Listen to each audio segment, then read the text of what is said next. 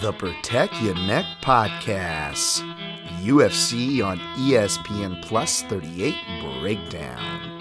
Picks, plays, and whatever else comes our way. Let's go to work. Hot air hangs like a dead man from a white oak tree. People sitting on porches thinking how things used to be. Dark night. It's a dark night. Dark night. It's a dark night. What is up, my friends? This is the Protect Your Neck Podcast, and I'm your host, Dan Tom. Analyst is work you can find over at MMA Junkie as well as linemovement.com. But on this here program, the Protect Your Neck Podcast, we break down high level MMA. That's what we're going to do today, tonight, whenever you're listening to this. Hopefully, it's before the fight. Recording this 10 a.m. West Coast Pacific time for fights going down on Yas Island, Abu Dhabi, in the UAE. That is UFC on ESPN Plus 38. UFC Fight Night 180. UFC Fight Night. Brian Ortega versus Korean Zombie. I don't even know who the fuck's fighting anymore, folks, uh, because I don't know what day it is between global warning and the UFC schedule. But we're here to break it down nonetheless.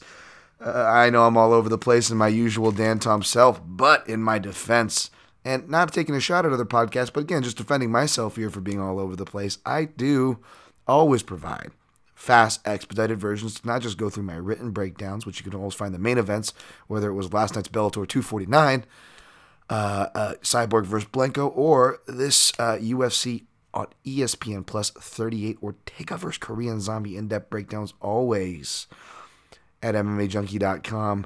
Um, but yes, on, on these shows, in my defense, uh, I, I will do provide timestamps, whether you're on YouTube, hello, like the video, subscribe to the channel, Daniel Tom MMA. Help that measly subscriber count that's getting old yellow territory.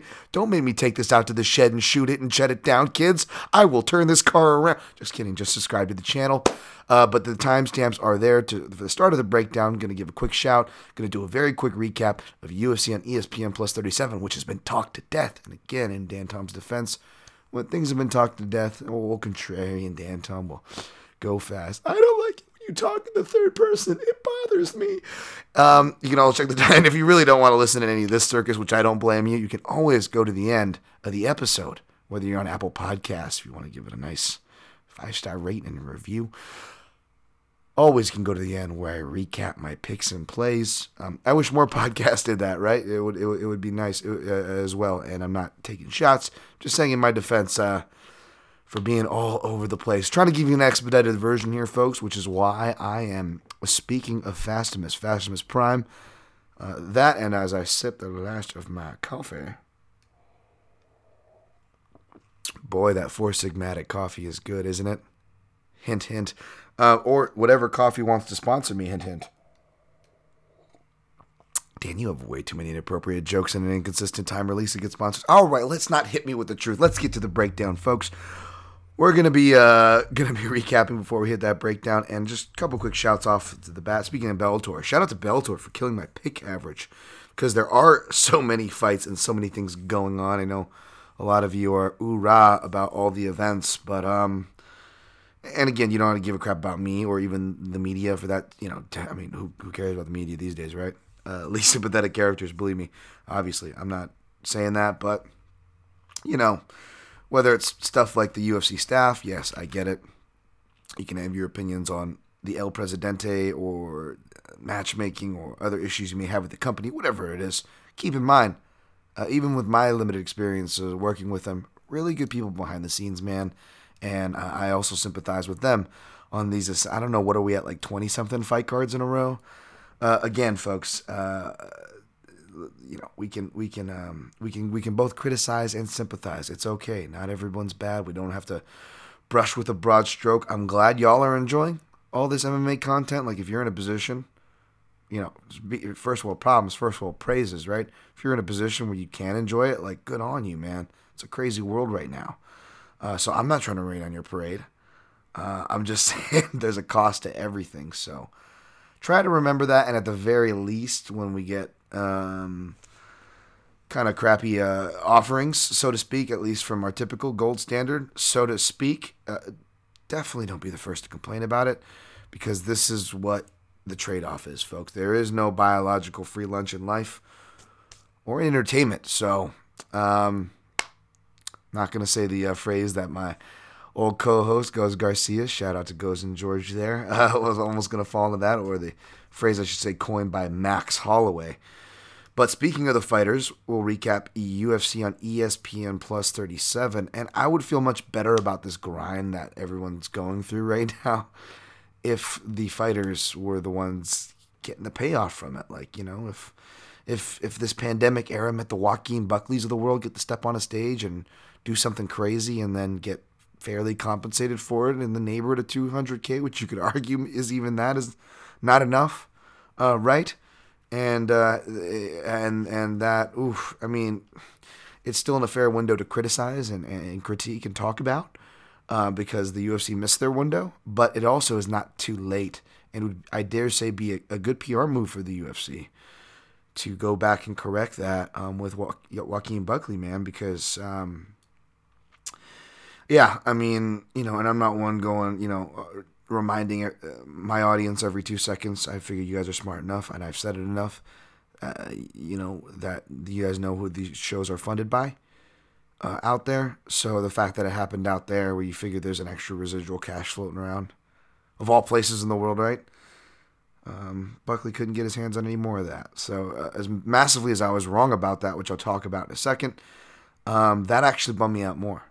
Um, so, because again, at the end of the day, it's I'm pro fighter, folks. Uh, whether whether whether they like uh, me, whether they like conspiracy theory, uh, whatever. I'm ultimately pro fighter. Um, real quick, I want to shout out uh, Bill Welker. I did a lot of shows recently. I'm positive. Uh, apologies if I'm late on the shout outs. I do retweet on my Twitter feed at Dan Tom MMA. Reminder to follow uh, me on the uh, socials as well as the, the uh, podcast on the socials. I won't pollute your feed there. The, at the PYN podcast on Twitter, Instagram, Facebook really helps out. But I did Bill Wel- Bill Welker's show, aka at MMA on the Rocks. Good dude, been around for a minute, knows his stuff. Really impressed. Uh, MMA or uh, you know uh, things that go on the rocks. Good dude, Bill. So shout outs to Bill. Make sure you f- give him a follow and, and, check out his show, as well as the other shows I've done and retweeted again on my feed. I already shouted out Bellator for killing my pick average. Uh, let's get on to UFC on ESPN plus 37. We'll expedite this as fast as we can. Went 9 and 4 overall in picks. Well, actually, it's not too bad, but it is bad. It's 0 and 2 or 0 and 3 with a bonus flair. Parlay pieces 1 and 1 in the straight plays, 0 and 3 in props. Corey Sandhagen defeated Marlon Moraes via spin kick, round two.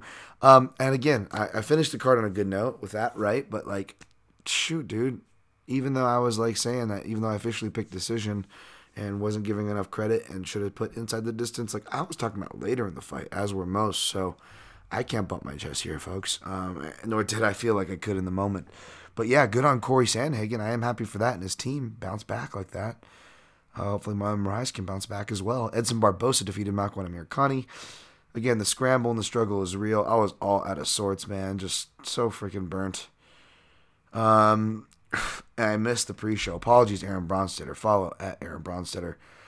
Uh, probably underscore on there, but you guys already know him if you know me. Jesus, I mean TSN MMA show, folks. TSN Canada. Uh, Aaron's the man. Uh, so he was cool about it. I, I just feel bad because I'm me. So I'm gonna have to adjust my jujitsu schedule and leave early because they're doing these earlier start times, which I'm not gonna complain. I know you guys seem to like, but um, old Dan Tom has enough hard enough time just trying to fit time to eat. You know, uh, like for example, aside from a smoothie, I didn't eat till about excuse me, Barbosa Amirkhani, which is why I don't have much to say on this fight. Um, Barbosa using more of the hands in featherweight, looking like he's heavier handed. Knocking down Amirkhani with some straight rights, almost hit that round three or almost hit the, you know round two. I mean, it got out of there really if you look at it, but Makwan hung tough. Uh, Dricus Du Plessis, Dricus Du Plessis, South Africa defeated Markus Perez who again Markus Perez is a fighter who does imitations of things, and he uh, fights in, lim- layers of imitations, and he tried to imitate the uh, Yair Rodriguez knocked out over Korean Zombie and got knocked out by uh, Duplessis. And sure enough, that's the worst part about Dan Dan Tom going out of uh God doing the third person too much. It really bothers me the third person. Uh it when I go inappropriate jokes and they end up being true, like I hope we don't got another um what do you call Donnie Aaron on our hands where I joke about this guy being a Nazi and sure enough. Uh Jesus Dan. Um but like, you know, for people didn't tune in last week on the Protect Your Neck podcast. South Africa. He's from South Africa. Uh, and I was talking about, you know, Ernie Ernie Els. Uh, and I was like randomly brought up Ernie Els. I'm like, Ernie Els seems a little racist. I don't look that Tiger Woods there. sure enough, police goes on his post fight shows going like, I'm the real, I want to be the first African champ. I'm the real African champ. And like, part partially, like, like, you know, um, not to go, you know, Ben Shapiro by the facts on you and, and play that guy. Well, frankly, man. Uh, but okay, I, I could I could see that angle. But there's a potential real dark road he's dancing on that he could just be going right down. No, don't do it, Dirkus. Dreykus. Dreykus. Dreykus, don't do it. Uh, sorry.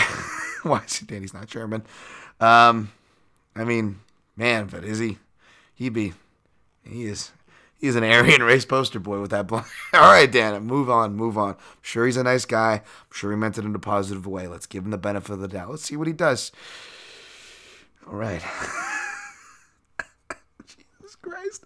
All right, I'm pushing forward. Pushing forward. Marcin Tybura defeated Ben Rothwell. Boy, was I wrong on that. And as per usual, when I'm wrong on these fights that I think I'm right on, um, one guy shows up, the guy I back shows up arguably worse. I mean, not that slow or fighting gas is like something like that's not normal for Ben Rothwell fight, but I would argue that a he usually doesn't go that top, you know, that heavy with pacing, but like B or eight point five, he usually doesn't go heavy with that forward pacing because that's like a rookie move, right? The whole Jimmy Smith thing. You, you don't fight at a pace you can't keep. Most people learn that early in their career. And Ben Rothwell's had a ton of fights to learn that. And and I'm not being sour here because it's kind of to prove a point. Like the output Ben Rothwell put, I forget what the strike count was, was something ridiculous. Like they outthrew featherweights on this card, folks. So just to put in perspective to that point. That being said, good on Tybura, man. If if this means that you know, we you know one thing I did underestimate aside from his you know skill but more tied in with his skill is his age. He's young for this division, so um, I I probably should have factored that room in there to be surprised more, and surprised I was, folks. So apologies if you followed me off that cliff. Tom Aspinall, aka Danny Brenner from Bellator, defeated Alan Baudot. Could see that coming, like how Aspinall, um, as uh, my dude Bill Welker pointed out, changed his levels there for a heavyweight. Most heavyweights go from the clinch. Solid point. Ilya Topuria came through. I'm glad I uh, researched him further and made that pick and play. It was one of the only things that hit for me. Was the only dog I played, so that was nice. Defeated Youssef Zalal, who hopefully bounces back. Looked like he was taking it hard in the back, but the UFC Europe or uh, one of those outlets showed a nice moment between the two. Zalal's got a good team, so hopefully he bounces back. Tom Breese bounced back, defeating KB Bhullar. Um, Joaquin Buckley defeated Impa Kasanganay. Again, leaving room to be surprised. Should have, uh, you know, th- this is a spot where I usually I don't get sold on. Uh, inexperienced guys, I'll kind of still, but uh, I, I, was sold on Impa, and um, I paid the price for it, and, and so did Impa. Hopefully, you know, he's got a great attitude. But hopefully, we can bounce back from that, man. It's tough to be posterized like that. Good on, good on Joaquin Buckley. Um, yeah. All right. Tony Kelly defeated Ali AlQaisi. Giga Chikadze defeated Omar Morales. Was wrong on that one. Tracy Cortez defeated Stephanie Egger. Tagir Ulanbekov defeated Bruno Silva. Chris Daukaus defeated Rodrigo Nascimento. Good on the Dockies plays for those of you who are on that. All right. And we do on time there. 14. All right. That's usually kind of where we're usually at. All right. Mark it down for 15 minutes. So we move over to UFC on ESPN plus 30 at UFC Fight Island 6. UFC Fight Night 180. All right. Headlined, of course. Chan Sung Jung minus 200.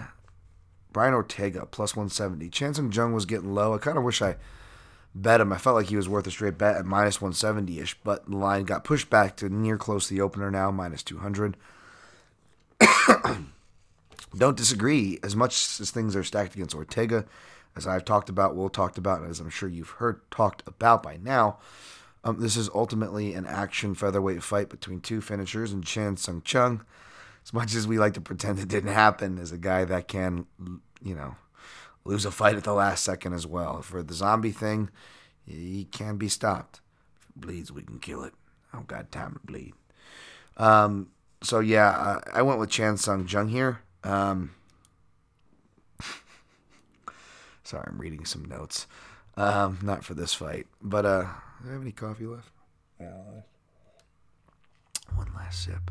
The best part of waking up is Ortega in your cup. Where's his hair? Brian Ortega, you know, going 28 days later. I don't know if he did it to make weight. He said it's for charity, but uh, you know, not, you know, tinfoil hat, right, folks? Oh, tinfoil hat. Everything's tinfoil hat these days. Um, yeah, man. Uh, he, he looked to make weight, looked to be in a normal shape, had some energy on the scale, so perhaps nothing, knock wood, too much to worry about. We uh, see both guys on fight night. Um, I'm taking Chan Sung Jung here. I, I, essentially think because both of their games are largely predicated uh, and most potent off of the front headlock, um, that it could mute uh, each player since they both are capable wrestlers, but it's not their A game, and uh, they don't go to it a lot. Hence, they could probably be dissuaded from it easily, or if they're dissuaded from it once, we get um, at least a long, decent stretch of standing. So I think that's where that fight, the fight is going to be decided.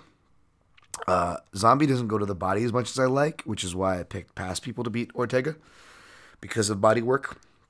And even when I was wrong, like Cub Swanson or Edgar, you saw these fighters. Uh, of course, Holloway, obviously, uh, but who won is one of the best body punchers, you know, in in, in the sport. Uh, putting it in his combinations, at least.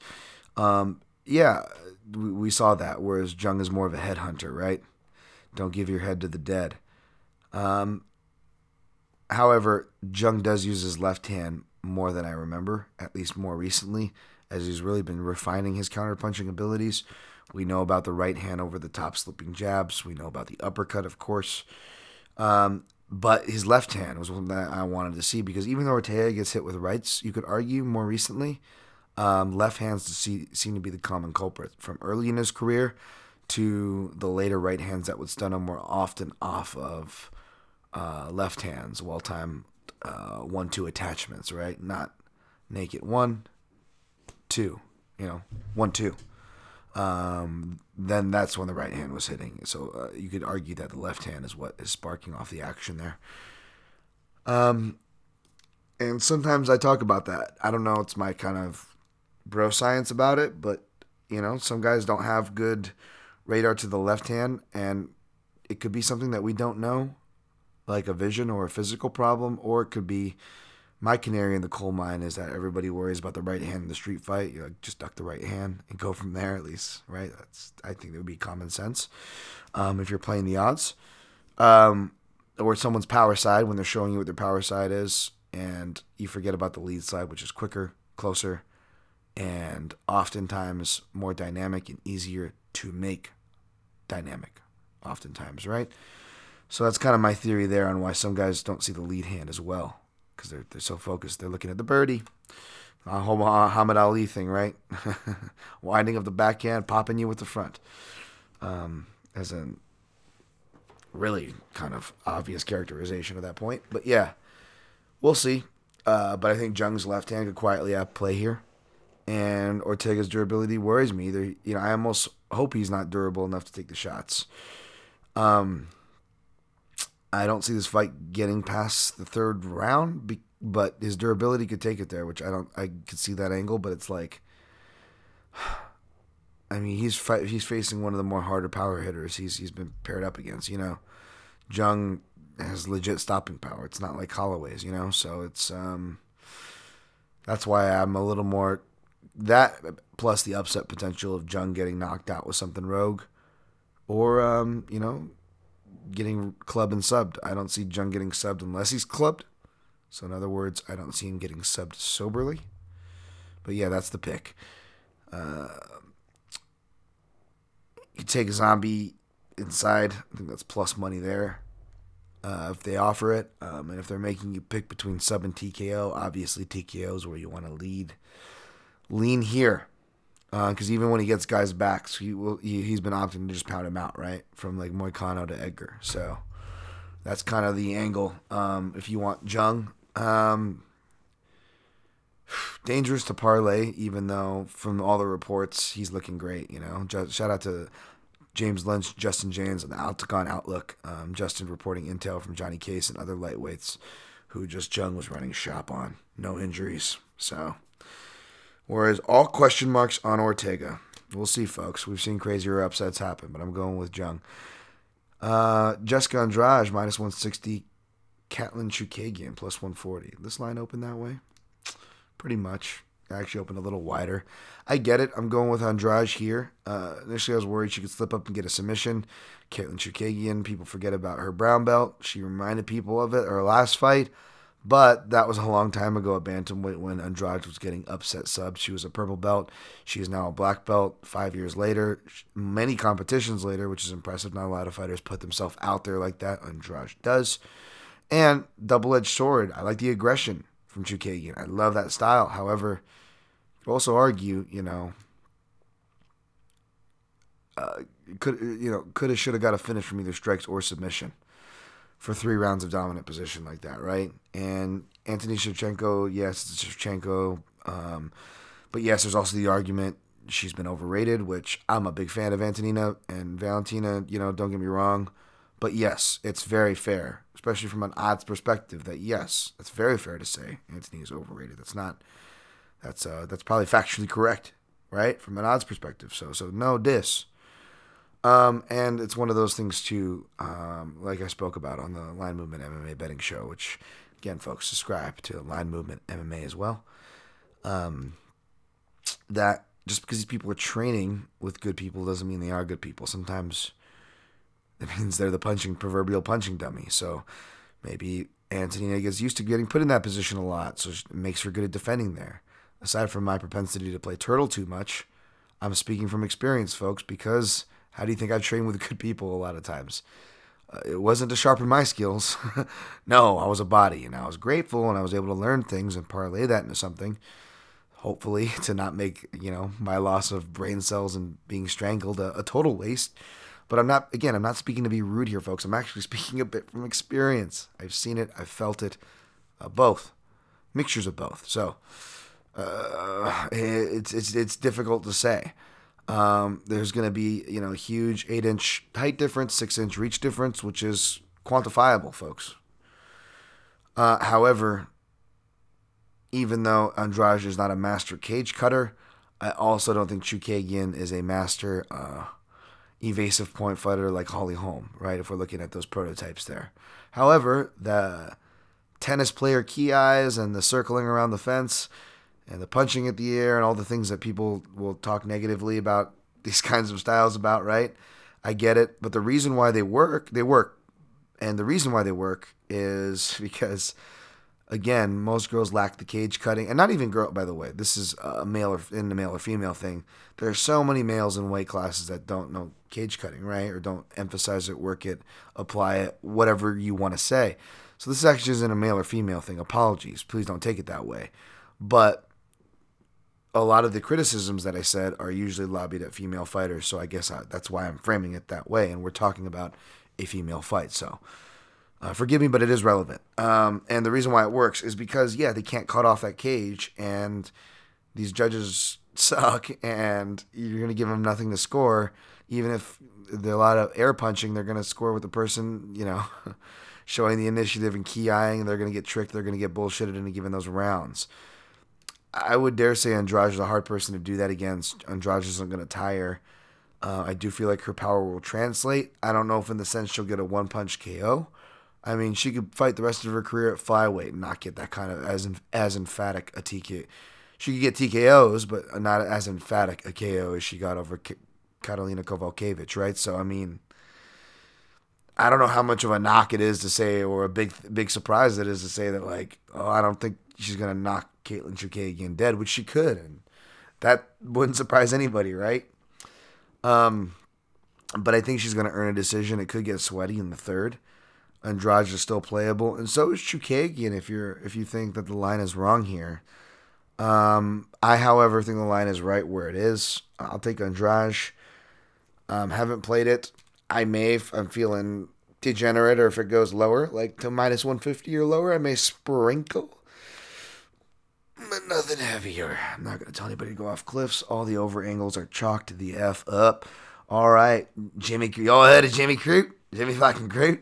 over at Modestas Bukauskas, plus 255. Jimmy Crute, minus 310 is the favorite.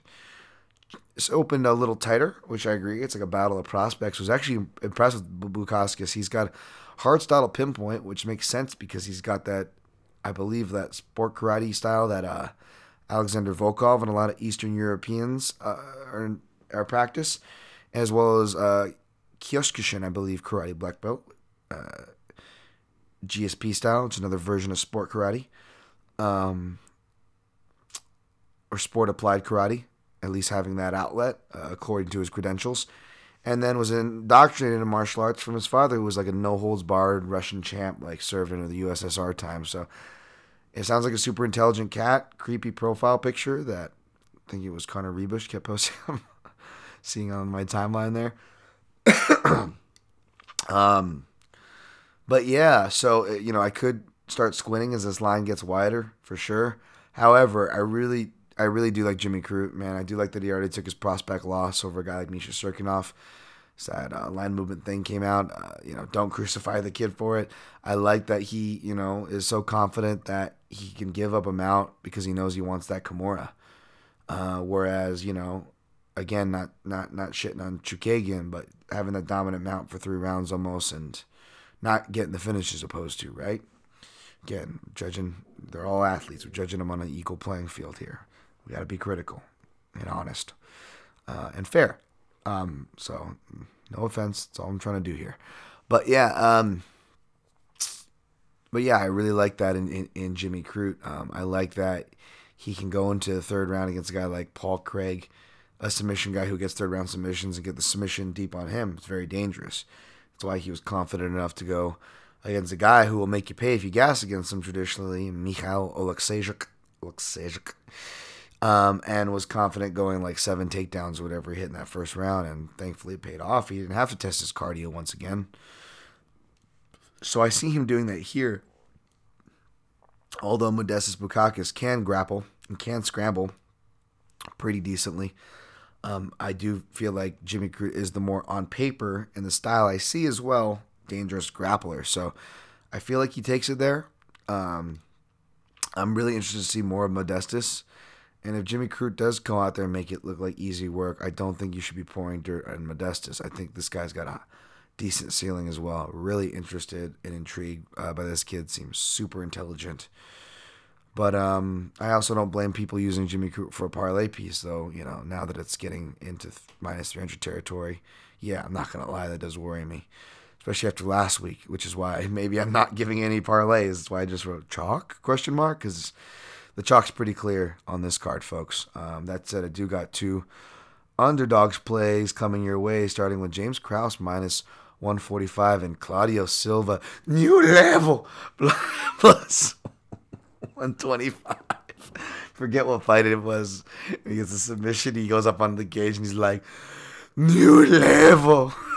Claudio Silva. Hannibal. he did in his last fight. And he just starts pointing to like some random production guy. He goes, Hi, Hannibal.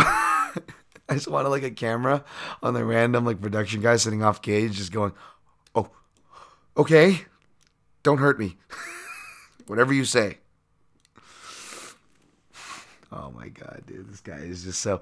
I mean, he talks, acts, his spirit is as janky as his southpaw striking. It's great, and he makes it work. He's always getting rocked and looks like he's gonna get knocked out, and then just presses through. Um, and his only loss is a DQ loss at the beginning of his career, folks. So he's essentially undefeated, um, Jon Jones style. New level, and he's 38. He's older for the division, but he just turned 38 and with all the surgeries and hell he had to go through, which is what kept him so long with all these layoffs in his career, you could argue that he saved Miles despite having to go hell and back in other parts of his life. He saved MMA and fight Miles, right? Um, James Krause, everyone loves James Krause, which I think is why the line inflated and now kind of has come back down to earth. Because I don't hate James Krause being the favorite, and I agreed with the opening line, James Krause minus 115 favorite practically a pick 'em with Claudio Silva minus 105 right behind him. That was a fair line.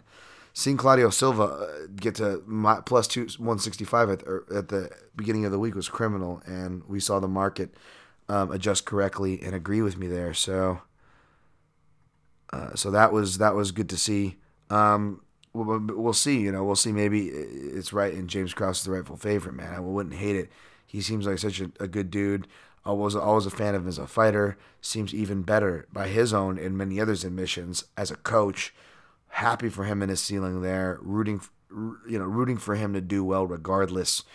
Nothing personal, but from a betting perspective, I believe that the rub and the clout um, that he's kind of always gotten and recently, deservedly so, by the way, gets now does play into the line and line and and prior line movement as far as inflating it wide initially, right?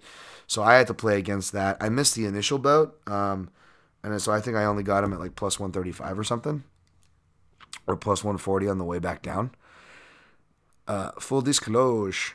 Uh, but yeah, man, I don't know. I, I, I like Claudio Silva, man. Um, he's do durable southpaws who can grapple. And again, Krause is a legitimate Brazilian Jiu Jitsu black belt, but Claudio Silva is I mean, next to Demian Maia and Sergio Moraes, you could you could you could argue him for that top three spot um, in the division off the top of my head. You know, uh, the Adolfo Vieiras of the world are up at like middleweight, right? Um, so as, as far as just credentialed Brazilian jiu-jitsu guys, right? Um, but he's definitely top five easily. Uh, Claudio Silva since he's been in the since he's been in the division. Um, as far as from a credential standpoint, and again, he can make it work. Um, unlike Moraes, like, oh, James Krause knocked out Moraes. And, you know, Moraes doesn't go for takedowns, sometimes ever. Oh, well, he got one and went for four or whatever it was in that fight against Krause. Yes, but he doesn't go for it in the same way with the same vigor or sell out in the same method. Like, even if you. Claudio Silva will keep going for it. He'll walk through hell. And even if you can't he can't take you down, he will pull guard. And again, Moraes' game, even though it's dangerous and show obviously and shown to work at MMA, obviously, I would argue, still argue Moraes, Moraes was much more of a gi guy than Maia um, is. Whereas uh, gi guys who make it applic- applicable in the no gi arena of MMA, I would put Claudio Silva right behind Maia. He does it in a different way, but like despite his age and you know coming from the gi and being in MMA, he'll use omoplatas to hit sweeps. Again, so in other words, he's actually using the guard at a high percentage. So this guy is legit dangerous from all positions, Claudio Silva. Um, I don't know if he gets James Krause out of there, but you shouldn't a sh- you shouldn't be surprised if he does. B, I feel like he gets enough back and positional control time to get the decision. Maybe you get a, a situation where he's having to survive at the end of round three um, to the scorecards, but Claudio Silva at dog money is a is a, is is a one of the easier risks that I feel okay taking, uh, seeing on the card. Next one comes in a very contentious fight because a lot of people I expect are on both sides. Is of course you've got a fan favorite, right? And this inflates into the narrative, which also inflates into the price, which is Thomas Almeida minus one thirty five. Jonathan Pedro Martinez plus 115. This was another one that got really corrected, and I thought we were going to see a flip, which bum, but would bum me out and would have pushed me to the Almeida side. But minus 190, I get how it's there. I don't disagree with Almeida being favored, folks. I'm a fan of Thomas Almeida. Don't get me wrong. But between coming off of a 33 month layoff against a guy who's active and hot from a team who's hot, particularly. Now, we just mentioned Youssef Zalal. That was 145, folks. Particularly at 135 and 125. Uh, you know, uh, like uh, my dude over there, Brandon Royval, who, you know, one of the main training partners, by the way, for Jonathan Martinez. Um, yeah, they've been red hot in those divisions. Jonathan Martinez has done me well. He's been criminally underrated. He's a young guy. Now that he's got his confidence in him, he's got the he's got it, losses out of the way, experiences. Short notice debut loss to Andre Soukhamthath, which I know people will and still hold over his head. Anything Soukhamthath touches, people seem to give a shit. Um, you know, I got a soft spot for the Asian sensation, but I also, you know, it sucks. I I, I get it, but I just do feel it's a bit overreaching uh, especially in this case. You know, that was the case of I think people were making with the Frankie Saenz, even as old as Saenz was. Oh, he's took him top, took him down. Uh, you know what's John Martin? You know what's uh Frankie Saenz gonna do? And as we've seen, um, and as I've been kind of alluding to, the guys have been uh, over at Factory X Muay Thai have been improving their wrestling and scrambling abilities quietly behind the scenes, not just recruiting better MMA wrestlers, but it feels like, and I've heard, you know, I don't know how close the Colorado Springs Wrestling Training Center is and the crossover, but I've heard reports of that, and that doesn't hurt, right? Um, so, um, and then also, again, I'm a big fan of Almeida, folks. I always have been, but like, he's one of those weird cases where even his supporters will be the first to admit his chin. Even people betting him on the spot will be first to admit, you know, if, if I'm going to lose this bet, if Almeida's going to lose this fight, it's going to be something from his chin. And that's fair too. That's fair too. And, and and even though I feel like that, that doesn't give enough credit eh, to certain areas or enough discredit to certain areas, ultimately my math might look different, but my math ends in that same way. And I think that's the agreeing point, even if you are ultimately picking and betting the opposite side of me, which, as I outlet, lay out in my line movement MMA betting article, I know has to be one way or the other. Fuck you, Dan. You're either on my team or you're not. Because uh, that's, that's the world we live in, folks, I guess. God forbid. But uh, again, I'm not shitting on people going for Almeida. Not only am I a fan, all these things, I get it, folks. But like the good news is, folks, this is like a two way action fight. I'm not talking about hedging, which the line was wide and came tight enough for you to hit those opportunities if that's your style. But I'm talking about two way action in the sense of plus 115 is still playable dog price for Martinez. I was I missed the boat. I think I only got plus 110. Shit, if I'm being honest, folks. Um, Almeida, minus 135 like if you're right not only can you tell me to suck it after the fight which i'm sure plenty of you will shuck it trebek um, but like you're getting a discounted price for you, your your dude you, you want to bump your chest on you know what i'm saying like this is good for you so good good on you so it's good news for both parties here we'll see which party wins um, but the thing is even back when thomas almeida was in his prime and the chin thing was still getting fleshed out like I picked Brad Pickett to beat him for a reason, folks, uh, and I was wrong on the pick. I was wrong on the play. I'm not trying to do revisionist history, but I did say the left hook, left hands are gonna is a common culprit. And what was it that dropped him? It was left hooks. What was it that ended up you know paving the way uh, for other people to hurt him? Left hands, right? Jimmy Rivera. I mean, his fight hurt him with multiple left hands, and then rights as well, right? Um, and uh, Cody Garbrandt who I picked that fight successfully against. So um, I don't know. I feel like I've had a, had a pretty good read on Almeida for the most part. Um, I didn't. I'm. It was tough. I wanted to pick Font. I, I think was the case because I, that also feels like a fight where I picked Font. Not to revisionist history it, but coming clean, I'm pretty sure I picked Almeida and regretted it. Um, and it was probably one of those things where you're overcorrecting the steering wheel because Font. You're, I'm super high on Font and then he does the super like bad fight IQ thing against Pedro Munoz, right? So I think it was one of those things where I just couldn't trust him and wanted to pick him. So, you know, even where I was wrong on Almeida, not trying to play revisionist history again, but I, I feel like I've had a decent beat on him. And in my defense on that one, Font really matured in that fight. Uh, not only like, oh, he finished him with the head kick or whatever, but if you look at the finishing sequence, like, yeah, he rocked him bef- uh, once, and then Rick, uh, Almeida looks to be recovered, but then you realize that he's not, right? And then he gets finished by the second flurry. That second flurry, Font actually shifts from southpaw, and the kick and the punches come from a southpaw stance. Um, so even though Tomas Almeida is not fought from southpaw, I don't like how those angles are going to play. And f- furthermore, when you go to his social media, the reason why I think he's got those chin issues that people point to, I think it's. By the way, I, I do think that the chin thing could be there. I also think that his chin could be rested. So people banking on that angle, like I'm with you, folks. I just don't think it's as much of a chin issue as as even supporters say with Thomas Almeida, so much as it is a style issue. I feel like a lot of his stuff is pretty damn written. He has a certain rhythm about him. You know, he's shuffling like an Edson Barboza or a Holly or a Marlon, and then he's shuffling back in with his pre-wrote violence, and it's violent, and he uses literally all eight limbs. It's awesome, and he slips and he does move his head. I'm like, why is this guy getting hit so much? He moves his head. It's the fact that you, when you're so written, your head movement almost not only does it disservice you, it gives them a target to swing into. So if you look at the t- connections, whether it was the left hands or the right hands that I was breaking down earlier, Almeida's slipping into these punches. Um, so I know that Martinez is not going to be as fast as Almeida, probably, and he's not, despite coming up from flyweight, and despite coming up from flyweight, it's not going to be as fast as the Garbrandts or Rivera's of the world.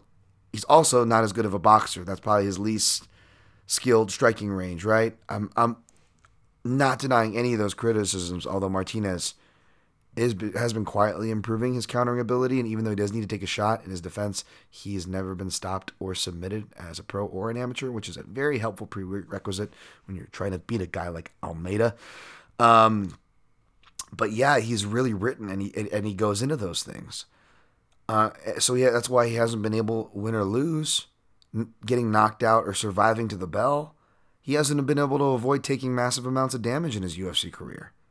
Like all of them, right? So now he's getting his first southpaw in a camp that doesn't have a lot of southpaws. I don't believe, at least his size.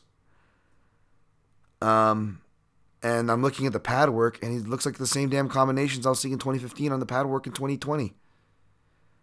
And he's as skinny as he looked, I recall Central Park and full. Uh, no, I recall him actually kind of being thick and a guy who cuts down. Which, hey, maybe he's better. Maybe he like Brian Ortega, who you really can't tell if he's having a good or bad weight cut because he always kind of has that thickness about him, right? And he made weight this morning, folks, shaving his head right, as I said off the top. Um, going 28 days later mode.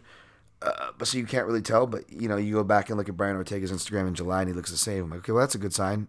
Or May, he looks the same. He's been keeping this weight for a minute, and it looks like Almeida's been doing the same. However, he almost looks drawn out like two and a half weeks ago, two weeks ago, and it's like says sparring day. And I'm like, great, this guy's already drawn out. And uh, Chute Boxe, one of the most notorious camps that hasn't really changed their ways. Even AKA has adjusted over the years, folks. Like Chute Boxe is still the was always the notorious camp, and they hold out with pride because they're still fucking 20 years later, you know, almost 20 years later, the most notorious sparring camp. So I don't like those trends for Almeida, man. Forget the bet. Forget my pick. Like I like Almeida. I don't like those trends. So now he's gonna be coming in with pre-written shit against a durable southpaw who can knock you out. And if it is a tough cut or was a tough cut, and we don't know about it because we we don't, folks. I can't pretend that I do. You can't pretend that you do he's going against a fighter that you could say Martinez isn't this guy or that guy. Well, Martinez emphatically goes to the body more by percentage and hell yeah, way more with more tools than anybody Almeida's fought. So there's a lot of new problems on the table that react specifically to his chin durability and style. So the math adds up for Martinez for me, and a dog price constitutes a play. Good luck to you. Feel free to rub it in my face because you're getting a discounted rate on Almeida. I like Almeida, folks. This isn't a one side or the other, but vote for Pedro. We'll see. Uh, Mateusz Gamrot, minus 320. Guram Kutateladze. Dan, he's not Italian. He's Georgian from Sweden. Plus 260. Interesting fight. Um, I get why it's this wide. You could argue that it should be closer, considering Kutateladze was indoctrinated into wrestling and combat, having a bunch of wrestling titles and um, as well as traditional martial arts. Dude's got like, uh, I think he's got a Japanese jiu-jitsu black belt, but uh, he's got um, a couple karate black belts. Um, so this kind of explains how he moves, uh, and I'll get to Gamrot, who I would think you guys are more familiar with. But Kutateladze trains with uh, the hot hot kid on the block, um, the wolf, the Chechen wolf. Dan, you wrote an article on him. Khamzat and uh, as I defended the odds, because again, they weren't my odds, they were projected odds to what we see odds open at for, for guys with hype, guys that are undefeated. Um, you could argue that th- this is not a gimme fight that they're giving them. So for that reason, the odds shouldn't reflect the gimme fight. However, Gamrot is undefeated. He does come with a lot of hype, and that is installed into the price, folks. That's why this wasn't the public. He wasn't like open minus 220, which is maybe where I would have, you know, opened at minus 220, minus 250 range, which people could still say is low. I know the hype on Gamrot is high. Uh, but again, showing those two different angles, I like I'm with you, folks. I'm more analysis, factual, what I think is going to happen, but that's not how odds necessarily work. Whether I agree with it, whether you agree with it or not. Okay. Um, and as we see here, because Gamrot opened at a minus 305, so he really didn't open much. And I guess because people did their research, which is probably why it didn't jack up or inflate, because you're having to pay a lot against a guy who's not a gimme. I'm still picking Gamrot here who you know he's got a bunch of uh, grappling uh, accolades. You know, yeah, he got submitted by Tonin, but the fact that he's getting in there, right, says a lot. This guy's got a lot of uh, grappling tournaments and accolades, ADCC, I believe, European ones that he has won. He can wrestle, he can scramble. Um, and he seems to dictate positions really well, even like when like guys will catch him off balance with catch his knee and take him down, like he's like hitting sweeps right away. You know what I'm saying? And uh, Shouts to the creepy KSW uh, commentary, especially the, the Chevello guy who tries to be creepier than him. He's, I forget what matchup it was from last week, but it was like, uh, oh, it was a Duplessis fight for sure, and he was like, "This is a sexy fight. Oh, it's so darkness here, long. like, what is this guy talking about? is he talking about the fight anymore? Uh, but yeah, just, uh, yeah, I'm gonna watch it. This I go back to watch some more KSW and uh, you know, anyways. Uh, but Kudata, uh, yeah, um, he, he seems to control position well. Kutateladze is a weird guy though, because he looks like, like I can see how he was submitted because he seems so. I don't know if lackadaisical is the right word, but he seems so willing to give his neck and willing to go because he, he will Granby roll, he can wrestle and clearly grapple. So, you know, doctrine into martial arts. So I get it. Like you know, again, one of the unspoken things about the karate, karate that's beneficial um, when you see them coming up from a young age is spatial awareness. Um, that's one thing I credit to my defense and being able to be comfortable getting in sparring, uh, being able to apply to like I gave the Kevin Holland conversation example, uh, applying you know kung fu and the dexterity that comes from that to more applicable martial arts like jiu-jitsu. Um, so there's these like little quiet benefits, and uh, I would credit that to Kutateladze's comfortability in space and the way he moves it does worry me, which is why you could see him get leg lock, but then like a couple fights later against a Brazilian Jiu Jitsu black belt, he's going heel hook to get out of a mount and scramble to his feet. So he's clearly not shook. Could be a good thing, could be a bad thing, because Gamrot will take a heel. He's he to see him to take a clean inside heel hook, and um, not that uh, Kutateladze, I'm sure he's got some southpaws to train with, but Gamrot can fight from both stance, not just the southpaw stance he advertises. Uh, we'll keep that volume up. Jesus Christ, I saw that Norman Parke fight burnt into my head. I know Norman missed weight and uh, there was trash talk between them, but holy crap, that not shaking the hand thing, that was brutal. Did they eventually make up, folks? Anyone want to fill me in, translate that? so busy. I, it's so hard to follow KSW for me. Um, even guys I'm familiar with, right? Uh, okay, so I'm going to take Gamrot. Um, you know, I guess just buyer beware for the parlay piece at that price, but yeah, I get it why he's priced that high, and I'm picking him here by decision. Uh, Jillian Robertson minus 210, Poliana Botelho plus 175.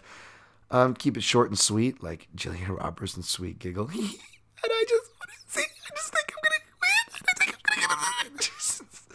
Oh, Jesus. I like Jillian. I, I, it's so cute. Stay on target, Dan. Stay on target. I'm just saying. Just, just saying I like her. All right, Dan. Not get creepy over there.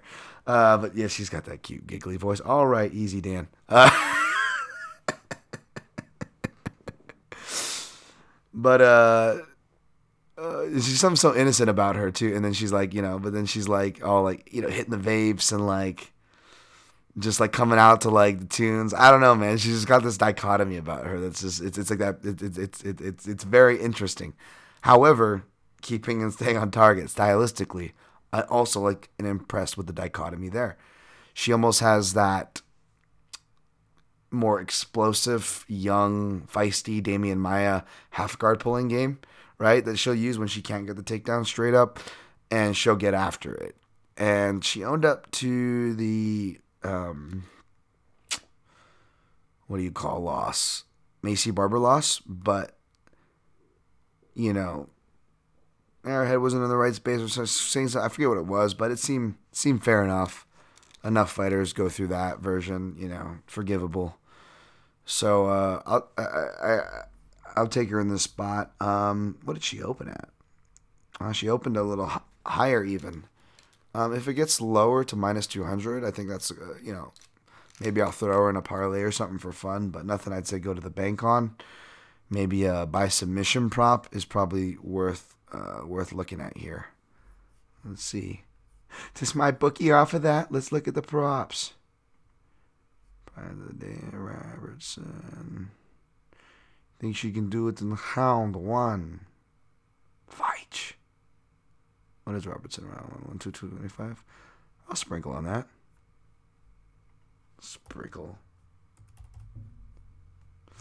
Seven dollars, kid. You know Dan Tom bets the big money there. Follow me off that cliff at your own will, kid. When I say bet like a nine-year-old, folks, that's uh, that's what I tend to do. It's the only way to keep it keep it fun, keep it fun, especially when you take terrible swings which I bet a little more than a nine year old on last week, by the way. All right, Jun Yong Park, minus 270. Uh, John Phillips, right, plus 230. Um, feels dangerous to have Jun Yong Park up that high, but I feel like he's a more athletic straight puncher, uh, boxer. Um, but swinging with John Phillips can be dangerous, even though John Phillips, you know, he's got a black belt in judo there, a Welshman. Uh, damn, that's not even a Welsh. I don't even know what that was. Um, yeah. Uh, wouldn't be mad if uh, Renta Tom Hardy wins, but I'll go with Park. We'll go Jamie Mullarkey. Didn't watch any footage on any of these fights coming up, folks, by the way. so we'll cut through minus 150. Uh, Fares Ziam plus 130. Uh, I'll take Mullarkey. Uh, Fares seems more do or die. I think Mullarkey can survive and outlast him here. Uh, what are the overs looking like? Over? Yeah, overs are stacked. Um, I don't know. You might as well play Mullarkey straight if you're looking at an over angle, I guess. Um, unless you're going with an underdog there. Not going to tell you where to put your money because it seems like there's angles on all these, um, which is why there's actually no uh, nothing on the avoid list this week. I know, weird, right? Next fight, Maxim Grishin minus 345. Gadzimurad Antigulov. And people juiced it, of course, because Gadzimurad Antigulov, between his wrestling base and name, generates a lot of respect. But when you watch the guy, you realize that he's got a couple good takedowns and he just dies a slow death for the most part. Um, so uh, even if he tries to replicate the game plan that got put on Maxime Grishin last time out, um, he's going to gas out, and then Maxime Grishin will pretty much um, have his way with him, you know? Like the, uh, well, Dan, don't reference that scene in American History X. Moving on. Uh, Jesus Christ. Wow. Uh, and, you know, don't forget as well, uh, Grishin as well as, uh, who else here? Who else did I, uh, who else is, uh, is, is it Saeed? Yeah, we'll, we'll get to that. Uh, Team Akhmat, in case it gets crazy on the scorecards, but have some influence. Eh? Sorry, I don't know why I do this strain Borat for Team Akhmat, but that's what you guys are getting. All right, Saeed Nurmagomedov. Ahmad too, maybe. Yes, see. Minus 400 versus Mark Striegl, who sounds like he's German, but he's from the Philippines. Plus 325. Um, plus 325. Couldn't understand that terrible, inappropriate German accent. Um, yeah, he's got like combat sambo, but it's like a 2019 Southeast Asian title. The dude has mainly got like Southeast Asian wrestling accolades. Um, and again, folks, not dissing where any of these regions come from. These are good to know. You want to know what they do. Uh, where Saeed Nurmagomedov, he gets credited with combat sambo, but on the resume here, it's a lot of uh, you know master of sports, uh, MMA. So just coming up doing the whole deal. Um, but you know you see the wushu sanda a bit, you know with the spin kick stuff, stuffy, stuffy. Wow, Dan, real technical now, real proper English there. Uh, and and you know um, he can grapple as well, but uh seems to like to strike and use that reach. So this will be interesting if he has to be a grappling match, especially that price minus 400. Did he open that high? I'm, I'm taking Nurmagomedov. I opened it minus 365. Jesus. I'm taking him, but yeah, I mean it's super wide. Wouldn't wouldn't be upset if to see the Filipino uh, upset, but uh, I'm sure I'll throw on Saeed in some degenerate par, you know, parlay, and then be upset when it when it when it when it when it when it, when it misses. Um, but no, um, I, I, probably should avoid stuff like that, and so should you folks, uh, even if you're betting like me, because parlays are pretty silly. So yeah, I pretty much just went for the two, the two plays and the uh, one prop that you heard me uh, play live, 55. All right, we got on, we, we did it under an hour, not too bad. All right, recapping, folks. taking Chan Sung Jung over Brian Ortega, taking Jessica Andrade over Katlyn Chookagian taking Jimmy fucking Crute over Modestas Bukauskas, taking Claudio Silva, new level. By the way, like there's a bunch of weed posted on Claudio Silva Instagram, so like I put Claudio Silva, Hannibal plus weed, uh, and then Dominick Cruz has his funniest commentary during a Hannibal fight. Forgot to mention that. Uh, his last Hannibal fight. But yeah, taking Hannibal Silva, remember name, for James Krause, taking Jonathan vote for Pedro Martinez over Tomas Omiña Almeida, uh, taking Mateusz Gamrot over Gram um, Kutateladze. He's not Italian. Taking Jillian Robertson over Poliana Botelho. Taking John, no, taking Youngjin Park over John Phillips. Taking Jamie Mullarkey over Fares Ziam.